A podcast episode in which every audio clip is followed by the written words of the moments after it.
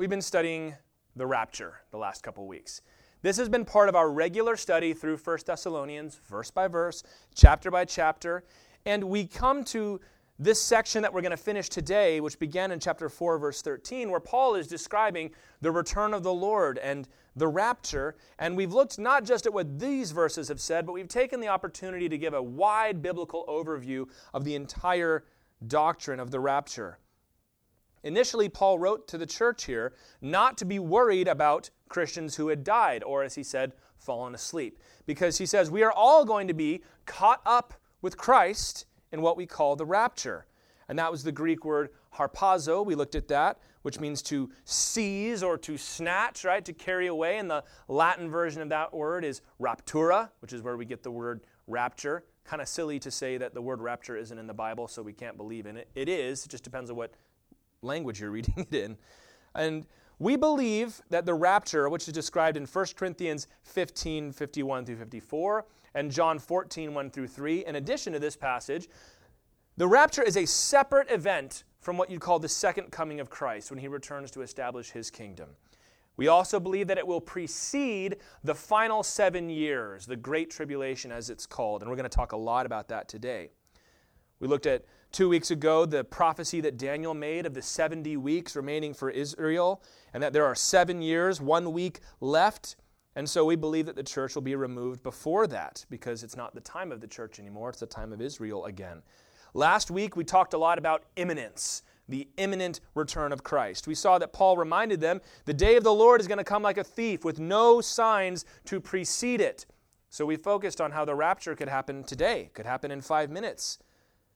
We said if the Lord, and He has, has given us a timeline of that last week, of those final seven years, full of signs, full of timelines, He even gives us a specific number of days in certain places, how can we say that the end of that is imminent?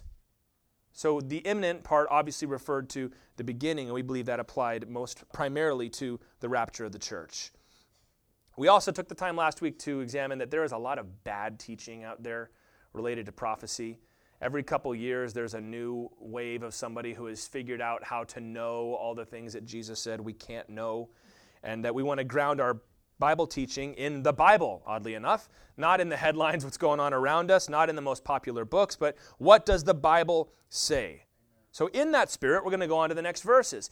And verse 9 in particular is what I consider the most important argument concerning the rapture of the church. So I'm very excited to get into it. Let's read now just two verses, verses 9 and 10, 1 Thessalonians chapter 5. You're going to want to underline this. For God has not destined us for wrath, but to obtain salvation through our Lord Jesus Christ, who died for us, so that whether we are awake or asleep, we might live with him. So, this is the concluding statement of this section. He uses that word for, which is gar in Greek. He's explaining why, why should I keep awake and be sober, as he said in the most recent verses? Or why should I have hope, as he described in the previous chapter? Because, as he says, God has not destined us for wrath, but to obtain salvation. And that seems like a commonplace statement. It makes sense. We believe that. But in this context, that verse is definitive for what we believe about the rapture. And I'm going to go ahead and state this point before we go back and try to defend it. If we as Christians have not been destined for wrath, why should we expect to endure the seven year tribulation when God will pour his wrath out on the world? If God is going to spend seven years pouring out his wrath on the world, how can we rightly say that a Christian who is not destined for wrath is going to have to endure that? Now, as I've said many times, the, the rapture is not given a time, it's not given a date. Jesus told the disciples, quit worrying about that. But in the grand prophetic scheme, in the, when we look at those big blocks that we discussed, where does this event fit? I believe it fits first, because everything after that would violate verse 9, I believe. And we're going to spend a lot of time examining that. You know, most of the time, you've maybe found this if you've been into this kind of teaching before. The pre tribulational rapture belief is most of the time not engaged on a biblical level. Folks that, that don't agree with us, and they're allowed to disagree, this is not a salvation matter, but folks who disagree with us, they don't want to look at what the text says. They don't want to look at what our arguments are. I have found that most of the time we get mocked or we get scoffed at, which is odd because a lot of times the people doing that are people who should know better and will take other positions that are even more fanciful very seriously. And sometimes that's fair because there's a lot of kooky people out there. Sometimes, as a believer in Christ or as a holder of certain positions, you end up on the same boat as people you'd rather not be on the boat with. But that's okay.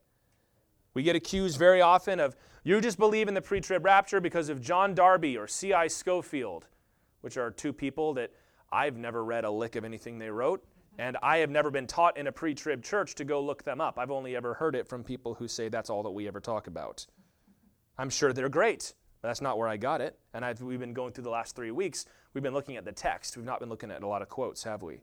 We've been accused, I heard this one recently, that pre trib rapture is just Cold War theology. Like, okay, so which is it? John Darby and C.I. Scofield died before the Cold War, so which is it? And we're not in the Cold War now. I fail to see how this corresponds to the stress over the nuclear situation and the Soviet Union. But it's an easy thing to say, you know? We get accused of splitting hairs. That's a little more fair, because there are some dispensationalists and pre trib rapture guys who split hairs more finely than I would want to. Or at least I would say sometimes the way that they say things makes me go, don't say it like that, because no one's going to hear you when you say it like that. We get accused of fantastical claims, and it's kind of hard to avoid that one.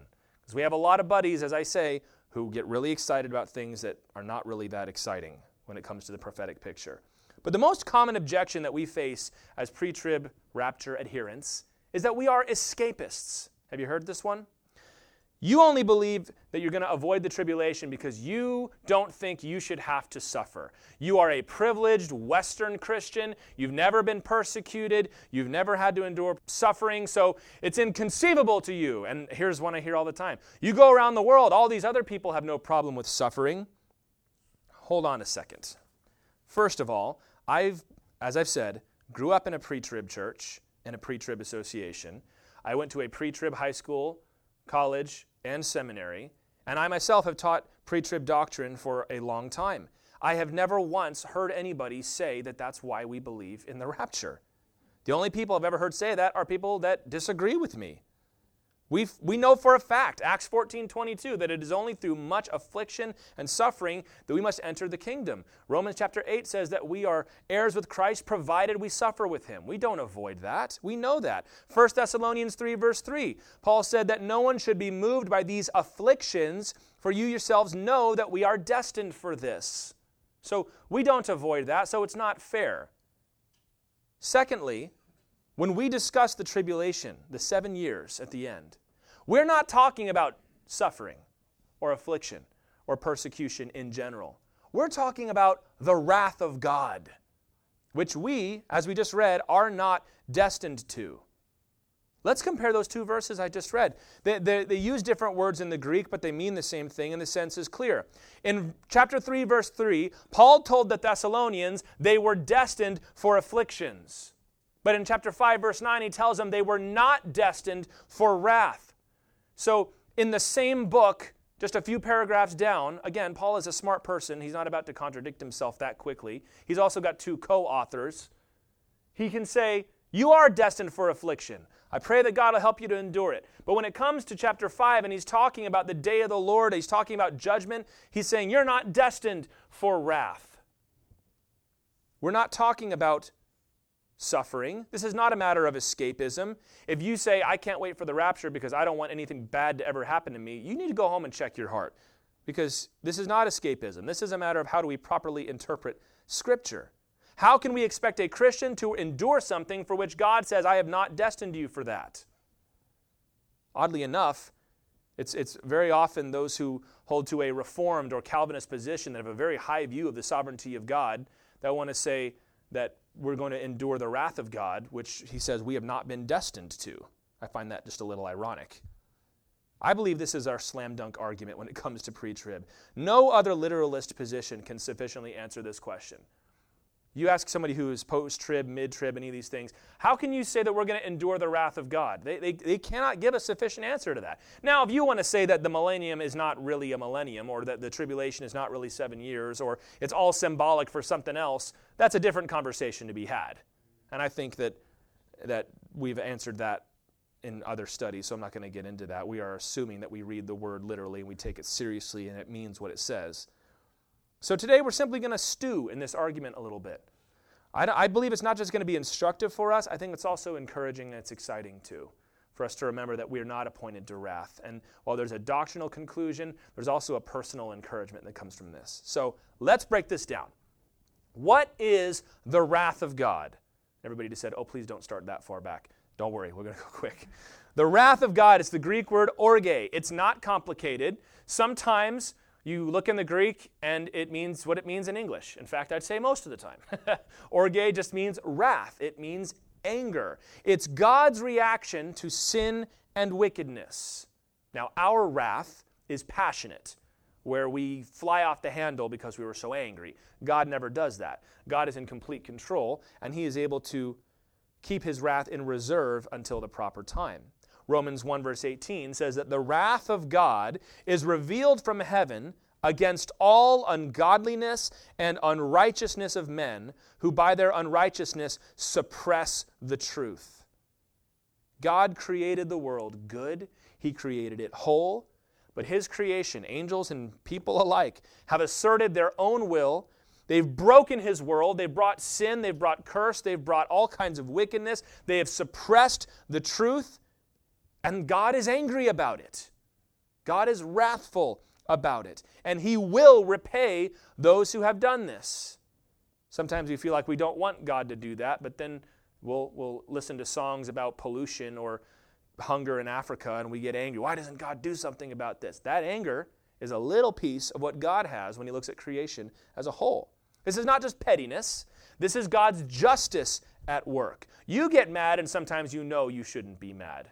You know, you're driving and you, you try to blow through that yellow light, and then somebody comes up real close and stops short and honks at you, and you're like, hey, I was coming here.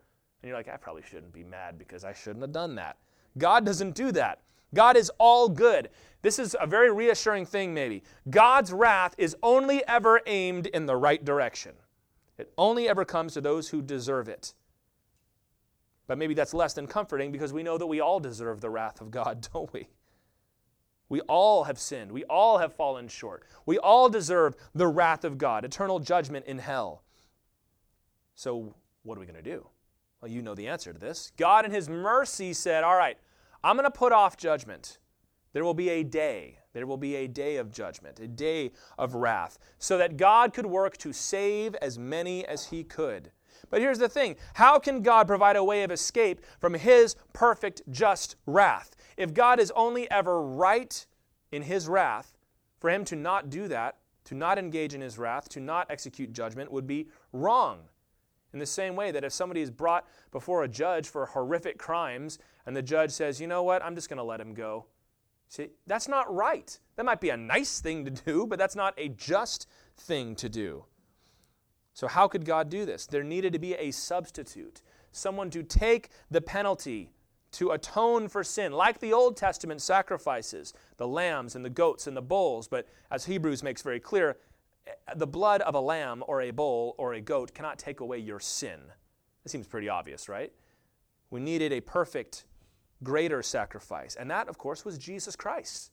God made flesh. God Himself said, I will provide that sacrifice without sin so there was no penalty attached to Jesus Christ. Yet he was a man, so he was able to suffer for sin. And because he was God, his death was able to apply not just to one person, but to all people. And at the cross, Jesus endured the wrath of God the Father. When you think about what do you deserve, what does your sin deserve, go home and watch the Passion of the Christ again. Remember, that's what you deserve. 2 Corinthians 5:21 For our sake he made him to be sin who knew no sin so that in him we might become the righteousness of God. Then Jesus of course rose from the dead. He proclaimed victory over sin and death. He says there is now a way of escape for all who believe. This is our salvation from God's wrath. God said, In my perfect justice, I will take the penalty so that way I can forgive as many as I can. And the church has been sent out to bring that good news to the whole world, to call people to be reconciled to God. In Christ Jesus, we are the righteousness of God. When God looks at you, He doesn't see your sin, He sees Christ's righteousness. There's no wrath left to be poured out on you because Jesus took it all on the cross. Isn't that wonderful? Somebody can say amen or something to that. The wrath and the justice of God have been satisfied. So Paul can write, We're not destined to endure judgment and fire at the end because that's already been handled. That's sort of the whole deal as a Christian, is that I will surrender my life in humility and submission to God, and God will allow Christ's payment to count for me. So I think you can anticipate where we're going with this. Romans chapter 8, verse 1 says, There is no condemnation for those who are in Christ Jesus. How much condemnation? No condemnation.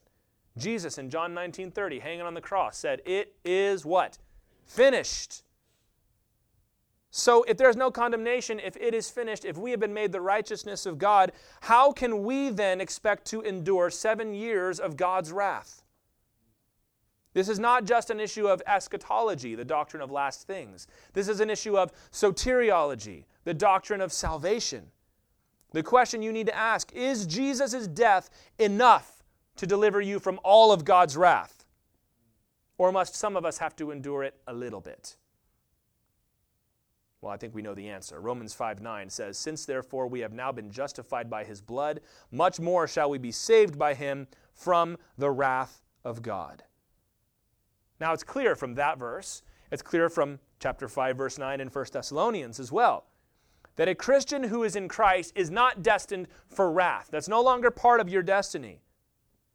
So, our question then, in relation to this, is Does the seven year tribulation period constitute the wrath of God. Daniel's 70th week, the seven years that are coming at the very end, talked about throughout the Bible, does that make up the wrath of God? Because if it does, then we cannot expect for a Christian to have to endure that. And there are a few answers to this question. The first being, well, no, when it talks about the wrath of God, it's referring to eternal wrath. It's referring to the, the day of judgment, and we're going to escape that. So it doesn't matter about the seven years. To which I would say you've got to look at the context of what Paul's talking about here in chapter 5. He's talking about the day of the Lord. He's talking about birth pangs. He's going to refer, using the same language in the next book, to the time of the Antichrist. So that's not really a good option. And then there are those who say, well, no, the end of the tribulation, that's the wrath of God. When Jesus returns, and, and that, that's what counts as the wrath of God. And that could make some sense. But if you read Revelation 19:15, where it talks about the battle of Armageddon, Jesus said he will tread the winepress of the wrath of God Almighty. Backing up a little further in chapter 16, verse 1, it says that the seven bowl judgments, if you know your Bible, you're familiar with this, are contain the wrath of God to be poured out on the world.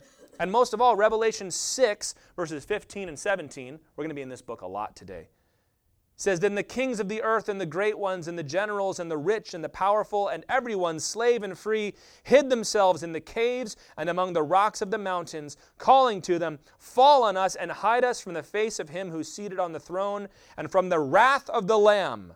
For the great day of their wrath has come, and who can stand? That's the sixth seal judgment when Jesus is breaking the seals on that scroll in heaven which is not the end of the story as most people understand it. So, already, we see it there, we see it in chapter 16, we see it in chapter 19. The, the entire book of Revelation is full of stories of the wrath of God. It's kind of hard to say that it doesn't count. Now, there are those that, that hold to what's called the pre wrath position, which say we don't know when it starts, but we know it doesn't start at the beginning. So, whenever the wrath starts, we're going to get raptured. Not a very popular position, but it's out there. You've also got the mid trib position. Again, not very popular, but it's out there. Folks who say the rapture will happen in the middle because Jesus said that in the middle would be the abomination of desolation when the Antichrist sets up his image in the temple. That is a very significant moment in the book of Revelation, especially in the book of Daniel, chapter 7. He talks about the, the remaining 1,260 days, the time, times, and half a time It's, it sounds compelling, except you read the whole book of Revelation and the whole thing is filled up of, the, of wrath. And what they then have to do is take any place where it talks about wrath and find a way to stick that behind the abomination of desolation so that they can keep their mid-trib position going. But I don't think you can do that. Daniel 9:27 and Revelation 6 verse 2 talk about the, those last 7 years as the time of the antichrist. That seems significant to me.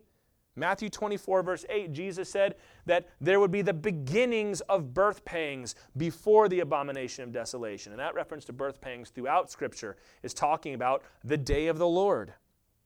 And I think it's pretty clear the day of the Lord is the day of wrath. We talked about that.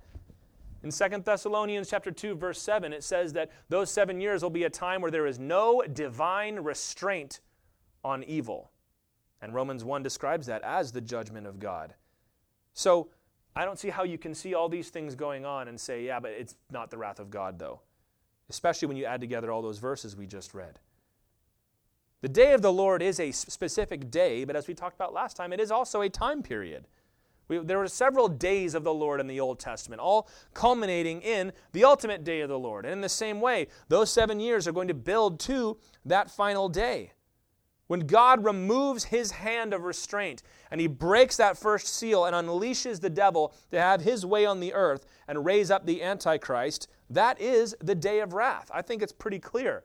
The tribulation, as we refer to it, as a New Testament term, is the same thing as Daniel's 70th week, which is an Old Testament term, and it's the same thing as the general day of the Lord, which is a whole Bible term. And all of those together describe the wrath of God being poured out on the world. Just as a woman's labor pains start small, and you're almost like, is that it? I don't know. I don't know if that was that was a pain or not. Let's just keep going. Oh no, I think that was definitely one. And then it builds up. By the time it's almost there, oh, you know for sure this baby is almost here.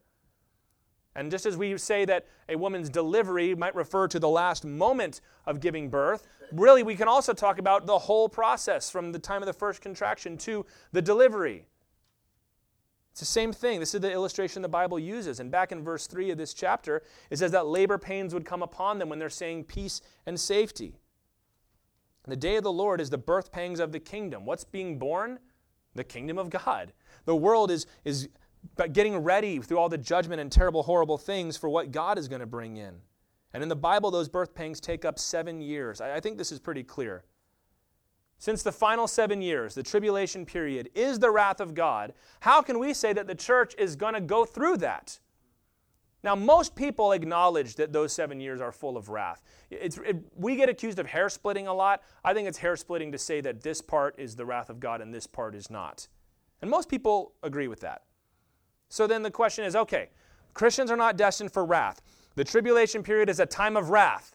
Therefore, how can we be expected to go through that? Well, there are a couple of dodges that we have here. When they say, well, listen, we'll go through the tribulation, but God will preserve us during that time. That we'll somehow be immune, like the children of Israel in the land of Egypt. We're immune to all the judgments and plagues. Well, I think that that's a misreading of the Bible for two reasons that we're going to get into.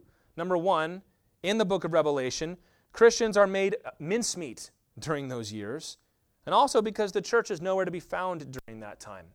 In the tribulation, mostly described in the book of Revelation, we see repeated descriptions of martyrs, martyrs that cannot be counted, people who have been killed for their faith from all over the world. It's a major focus of the book, actually. Now, you also read of 144,000 Jewish saints who are protected in chapter 7. You read in chapter 12 of Jews who flee to the wilderness from persecution, and God miraculously preserves them. And then we can read that and say, well, then that must apply to the church too. Christians get no such protection in the book of Revelation. It says that Satan will make war against those who hold to the testimony of Jesus. It's going to lead to all those martyrdoms to where there's a great multitude that cannot be counted under the altar in heaven saying, Lord, will you avenge us? Will you avenge us? So, in the tribulation, what we see in the book of Revelation, Jews are protected, Christians are not. Revelation 13, 7, talking about the Antichrist, it says, It was given to him to make war with the saints, to overcome them. And authority over every tribe and people and tongue and nation was given to him. This is significant. The Antichrist is given authority to overcome the church. And I think that's pretty relevant when you consider what Jesus told Peter in Matthew 16, 18. He said, You are Peter, and on this rock I will build my church, and the gates of hell will not prevail against my church. And you read through the New Testament, he's saying, Hey, we're being pressed down, we're being oppressed, we're being persecuted, but the gospel is marching on, and the gospel is not in chains. When you get to the book of Revelation, Christians are stamped out. It's clear not only do Christians suffer during the tribulation, they especially suffer during the tribulation. So there's no basis for claiming that the, that the church is going to go through the tribulation and somehow avoid anything because it doesn't say that. It's an argument from silence, and it's actually ignoring all this stuff that says it's actually going to be worse for Christians. What well, says he's going to protect the Jews? Yeah, exactly. We've talked about this the distinction between the church and the nation of Israel. Now, there are folks who say, okay, fine. But if we see Christians being killed in the book of Revelation, how can you claim that there's no church there? Because the church is not there, although Christians are. Let me explain what I mean there. In Revelation chapter 7, verse 14, it describes who those martyrs are. John looks at them and says, Who are these guys? He says, These are those who have come out of the great tribulation. He's saying that those in the book of Revelation who are being martyred for the name of Jesus Christ are those who have washed their robes in the tribulation, in those seven years. It's very specific about how it describes them. And you search through the book of Revelation, you will not find the word church used, except in the first three chapters. And he says, Write to the church in Ephesus, write to the church in Smyrna, write to the church in Laodicea. But then, as soon as he describes the future and the judgment that's coming on the world, he stops using that word. John's not afraid to use it, the Greek word ekklesia, but he doesn't use it. Now, that on its own might not be so significant, but we need to describe this. We already know that the church, the capital C church, is a unique, as Paul would say, mysterious body of Jews and Gentiles who are together tasting the first fruits of the kingdom. We're sort of this people out of time that we're tasting the beginning of what's God going to do, but we haven't tasted the consummation of it yet. We're distinct from the nation of Israel. Read through Romans 9, 10, and 11. Paul makes that very, very clear. And I think that this matters because we see the church in Revelation 2 through 3 a lot, and then you don't see them on earth anymore in the Bible until the very, very end. In fact, as soon as John finishes writing all those letters to the churches in chapter 3, Revelation chapter 4, verse 1, he says, After this I looked, and behold, a door standing open in heaven. And the first voice, which I had heard speaking to me like a trumpet, said, Come up here, and I will show you what must take place after this. Now, this would be a very small foundation to build a big doctrine on, but I do think it is significant that when you finish talking about all the churches and before we start talking about the tribulation, John hears somebody say, Come up here. And the next thing we see is he's up there in heaven. And I think it could be significant because when John gets to heaven and he has a vision, he sees what? 24 elders sitting on thrones, wearing crowns. I think that's pretty obviously a symbol of the church. Or perhaps the Jews and the church, the Old Testament saints. There's dispute over that. But these are people in heaven singing songs in chapter 5 about how God has ransomed people to himself from every nation and all over the world. They're sitting on thrones, just like Jesus promised. They're casting the crowns before him, just like Jesus promised we would have crowns. Something God had promised earlier in these chapters. And these people are the audience that watches the judgments unfold. They don't take place, they're not on the earth, they're observing and watching and responding throughout the story to what goes on. And we don't see, I think, the church again until just before the very end. Revelation 19, verses 7 and 8, right before that crazy passage where Jesus comes riding on a white horse and his robe is dipped in blood, that amazing passage, right before that. So, right before what we know to be the second coming, it says, Let us rejoice and exult and give him the glory for the marriage of the Lamb has come, and his bride has made herself ready. It was granted to her to clothe herself with fine linen, bright and pure, for the fine linen is the righteous deeds of the saints.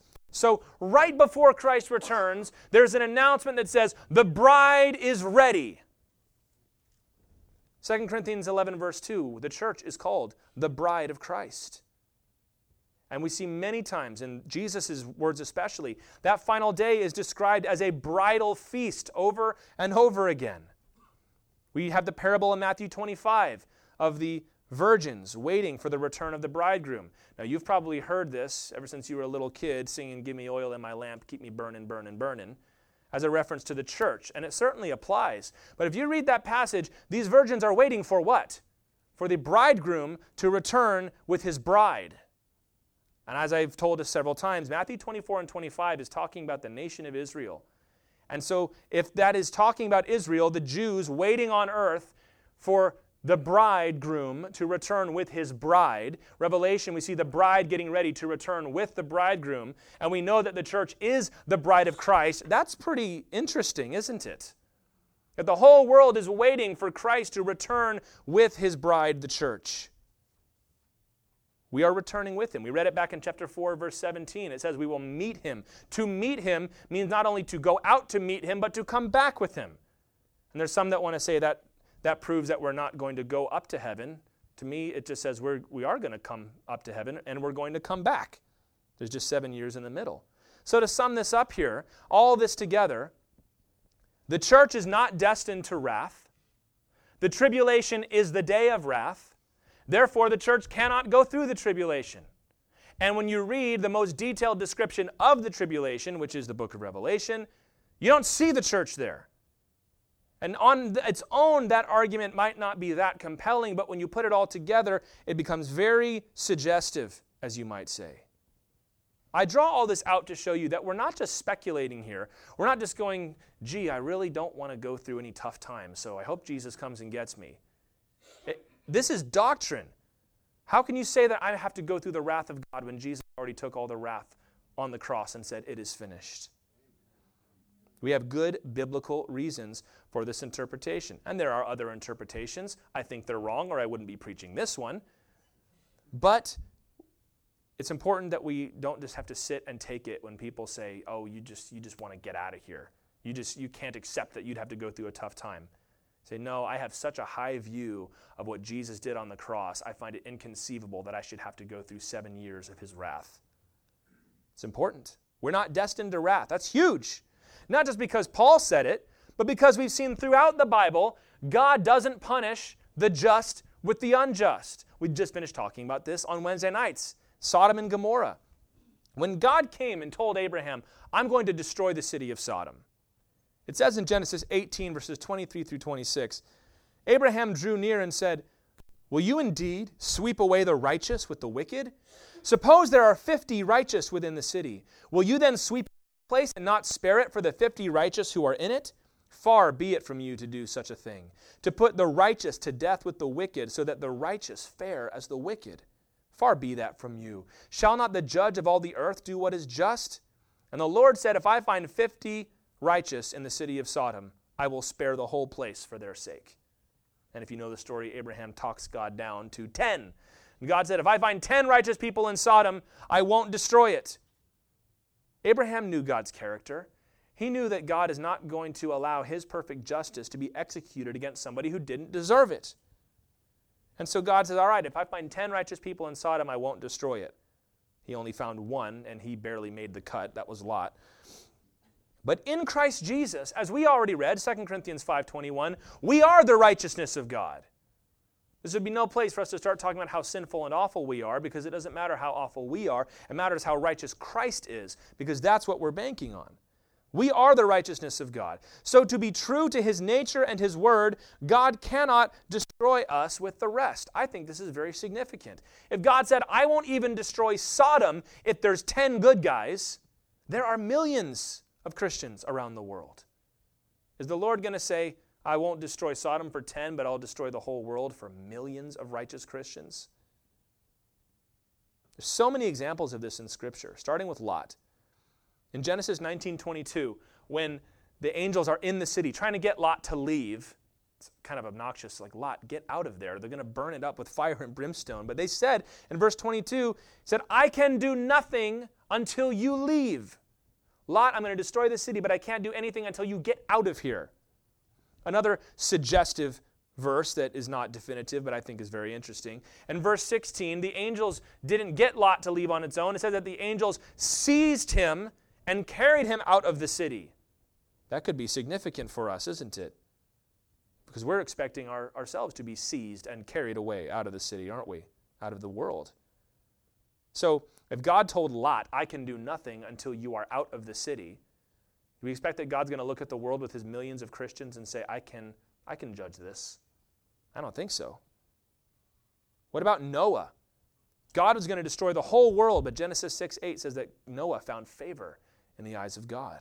And God delivered his whole family on the ark. Peter makes a big deal out of this. We're not going to look at these passages now, but 1 Peter 3, 2 Peter 2, comparing uh, Noah's deliverance to our deliverance through Christ. He uses the metaphor of water and baptism. It's a, it's a great passage, but we don't have time to read it now. What about Rahab? the city of Jericho was going to be destroyed. God said, I'm going to wipe out everybody in this place, but we're going to spare Rahab because she humbled herself before the Lord and helped the spies when they were in the city. And so God spared her from that judgment. It's Joshua 6:25 if you want to go read that. I mean, you, you see this all the time. Daniel and his companions were led out of the city before the siege happened.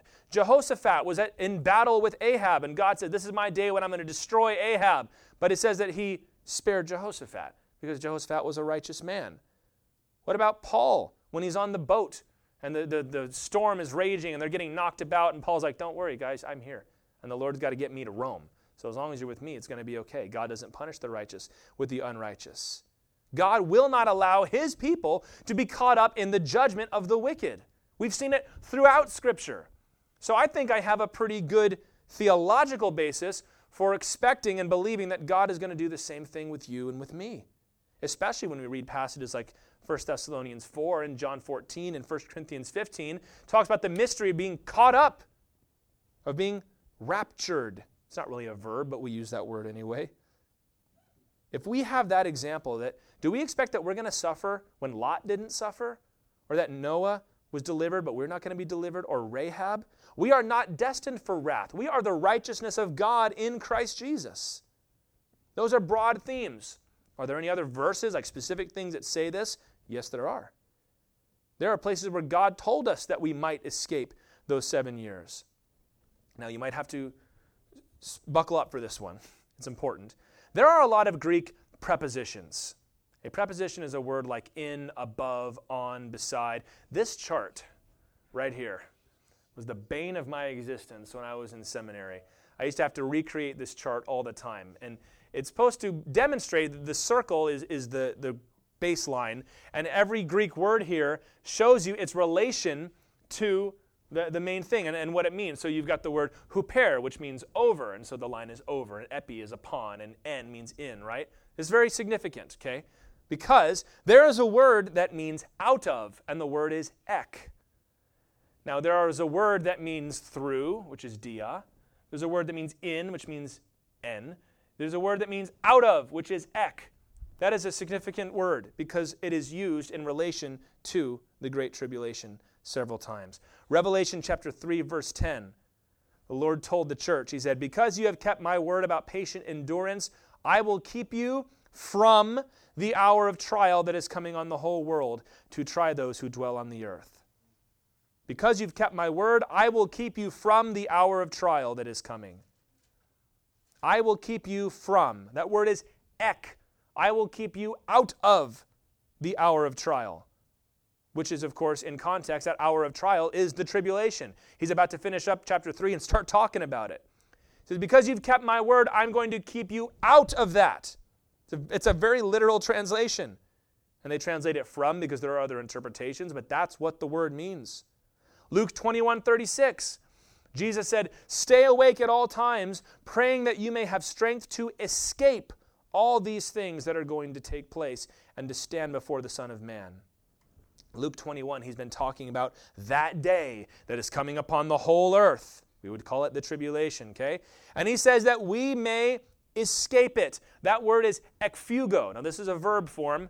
Fugo means to flee, ek means out of to escape. This is the word that they used when the jailer in Philippi thought that all the prisoners had escaped and was about to kill himself. It's the word that it used when Paul was lowered in a basket out of the city of Damascus to escape the people that were trying to kill him.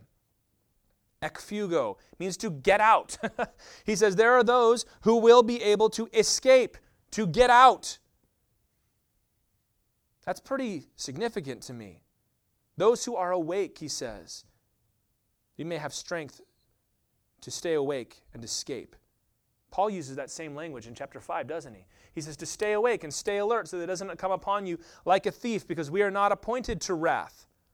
Jesus is offering us the option to get out, like Paul got out of Damascus. So this is not just one verse, it's not just broad themes. There are specific places in Scripture and promises that say we will not endure that day, but escape that day. So it's not a matter of do I want to go through the tribulation or not? It's a matter of did God say that I had to go through it or not? Let me bring this back. I've made a couple points today, and I want to lay this out in logical form so we hear this clearly. This is, to my mind, more or less unassailable, which is why I believe these things. First of all, the church is not destined to wrath. Everyone agrees. The tribulation is the day of wrath. Almost everyone agrees. Therefore, the church will not go through the tribulation. Now, there are folks that have a hard time with number three, but are down with number one and two. So I don't see how else you're supposed to answer that. Because we've seen that the church is not going to be able to like duck and dodge all the judgment that's coming. But the Christians during that time are going to be wiped out. The Jews will be preserved, the Christians will not. Let's look at another point I made today. Number one, the church is promised great victory. Jesus told Peter, the gates of hell will not prevail. How many times? Second Corinthians says it over and over again. We're marching on. The gospel is not in chains. But number two, the Christians in the tribulation are going to be overcome by Satan and the Antichrist, something Jesus promised would never happen to his church. Therefore, we believe the church will not go through the tribulation. And in this context, we're using that word church theologically, not just to refer to any group of Christians, but to this specific group of Christians that we have now. And number three, God does not punish the righteous with the unrighteous, does he? Lot, Noah, Rahab were all preserved. We are righteous in Christ Jesus. Everybody's with us so far. One and two, universal agreement. Number three, the tribulation is the punishment of the unrighteous. Kind of hard to disagree with that. Therefore, the church will not go through the tribulation. These are theological conclusions. These are not wishful thinking. I mean, finally, we could say the Bible tells us to be alert and to hold to God's word that we might escape ek out of the tribulation. Was Jesus making a legitimate offer or was he just saying nice things? You'll notice I said nothing about the mechanics of the rapture. Because then this is what starts to happen. Once, the, once you've nailed down what the Bible says, folks want to start asking questions like, well, do you, you think that these millions of Christians are just going to disappear and planes are going to drop out of the sky and all that stuff? Bible doesn't say any of that. Seems possible, seems likely, but I don't know. And there's the thing, I don't have to know. God knows. Elijah was swept up in a chariot of fire. Maybe we're going to get swept up in chariots of fire. How'd you like that? I'm, and also, I don't comment on the impact the rapture will have on the world, because that's something else the Bible doesn't discuss. Because this is what happens people, they don't look at the argument, they look at the Left Behind books. That seems preposterous. To which I say, it's a, it's a novel. What does the Bible say? Read the theological books that undergird the novels, right? I had this conversation not long ago. It was like, well, everybody just is a Tim LaHaye theology. I'm like, have you ever read a Tim LaHaye book? It's probably more academic than you're used to. Just because he got together with a novelist who helped present a popular version of it doesn't mean that we get to look at the version and say, oh, that seems silly. People's fillings falling out on the airplanes and stuff. Okay, well, I'm not tied to that. I'm tied to this. That I don't see how you can say that a Christian who is not destined for wrath is going to have to endure seven years of the worst wrath that God has ever poured out on the entire world. The rapture is called a great mystery in the Bible. And there's a lot that we are not given. But I think when you interpret it this way, it answers so many questions that other schemes simply cannot answer. When you combine this with the doctrine of imminence, how can you say that the return of Jesus Christ is imminent if we know that there will be seven years of very specifically outlined judgments coming upon the world? When you look at the distinction between Israel and the church, Romans 9, 10, and 11, When you analyze the rapture passages themselves, Jesus said in John 14, I will come and take you to my Father's house where there are many mansions, that where I am, you may be also. Did he mean I'm going to take you down to a broken earth and we're going to make it better throughout the millennium? That's going to happen, but it seems like he's talking about two different things to me. I think it's highly conclusive that the rapture is going to take place before the tribulation. Now, the, again, as I said at the very beginning of this little series we've done, the biggest thing we have to contend with is that this is not a simple system. And you know because you've been sitting and listening to it for three weeks, and you know it's not simple. It is very simple to say the rapture and the second coming are the exact same things. They're all going to happen at once, and I don't have to worry about the details. God knows them. Okay, that's very simple, and it sounds spiritual. But it fails to look at things like this and answer a question. So you believe we're going to go through the wrath of God? Well, God will preserve us. Yeah, but it says He's not, though. Well, then I don't know. God knows. Okay, yeah, God does know, but God has also revealed other things to us. Well, God's concealed it, so I don't need to worry about it. Yeah, it is, it is the glory of God to conceal a matter, but it's the glory of kings to search it out. Well, God just told us that we're going to, we'll, we'll know that He's going to win. As long as we know that Jesus wins in the end, it doesn't matter. But if you read through Revelation chapter 1, He says, I have written these things that you may know what is to come. In Isaiah, the Lord says, You're going to know I'm the Lord because I say what's going to happen way before it happens. This is not simple. But I think you could, you could put it this way. When we present our, this theology as a whole, there are seams. You know, you can see where this passage and this passage together are they're, they're kind of stitched together. We have to do that because it's a big Bible and there's a lot of verses to reference. There are seams, and some people look at that and they say, oh, it just seems really complicated. You're right. But I feel like some other things, they, they hold up a blanket and it's like an Afghan. There's a bunch of holes in it. And it's very simple, but I'm like, what about this though? What about that though? What about this? And what about that? I feel like we have answers for all of those things, even if it makes it more complicated in the end. We know that the first coming of Jesus was rather unexpected in a lot of ways, wasn't it? But there were folks who knew. There were folks who were ready, Anna and Simeon, waiting in the temple for the first coming of Jesus. He says to them when he was riding into, the, into Jerusalem on Palm Sunday, he goes, I told you. And you didn't know. How did you not know? I gave you the day in the book of Daniel. How did you not know? And I think in the same way the Lord expects us to know. Can we know every detail? No, but we can know enough. But I think the thing to remember as we come to the end here this is not just academic. This is not just wanting to have a good interpretation, although we do want to do that. Paul gives us all this information in the context of encouragement and exhortation. So let's read verse 11 and bring this to a close by remembering why we studied all this. Verse 11, he says, Therefore, encourage one another and build one another up, just as you are doing. Therefore, that, brings it all to a close. And in verse 12, he's going to go into a new subject. Because we know that Jesus Christ will return to us prior to the awful day of trouble, we can be encouraged and edified. We're encouraged because we know God loves us and God did everything necessary to save us and that the wrath of God is not left for you and for me. That's encouraging. Even death is not going to stop him from saving us and calling us home. That's why the Thessalonians were worried, remember? They had brothers and sisters who died. Have they missed it? And Paul's like, no way. When the Lord returns, he's going to take us and our dead brothers and sisters in Christ. That's pretty wonderful. And it's edifying because we know that this could happen at any time, and it compels us to live righteously. Another weird accusation that I've gotten is well, this just tells you to be lazy because you know that Jesus Christ is, is coming back. I don't see how that works. I feel like it makes you more urgent. If you knew the boss could come back at any minute, that's not when you're lazy. If you knew he was coming back in seven years, that's when you get lazy. And I don't accuse those who hold other positions of being lazy. I'm just saying it's as unfair for me to say that as it is for them to say it to us. If we know Christ could come back tomorrow, that puts a little bit of fire in your belly. John says we don't want to shrink from him in shame when he comes. We want to be able to welcome him and celebrate. And we've sung so many times at this church, it might be today, right? We make the most of every day. You keep one eye on the sky, saying, The Lord could come back expectant that at any moment Christ Jesus could call his bride home. The time for the job to be completed will be done, the birth pangs will begin.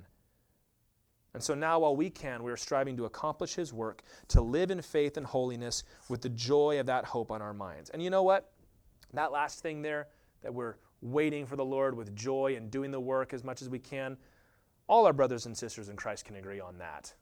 However, you believe it's going to pan out in the end, we can agree that we need to get to work, that we need to tell people about the good news of Jesus Christ, and that we need to hurry because we don't have much time. So, this is something to discuss and debate. I don't think it's something to fight about. But I also think it's important for us to remember that we have a Lord that knows what's coming. He's let us know in broad strokes and in some detail what's coming. And it ought to compel us to get back to work and to live righteously.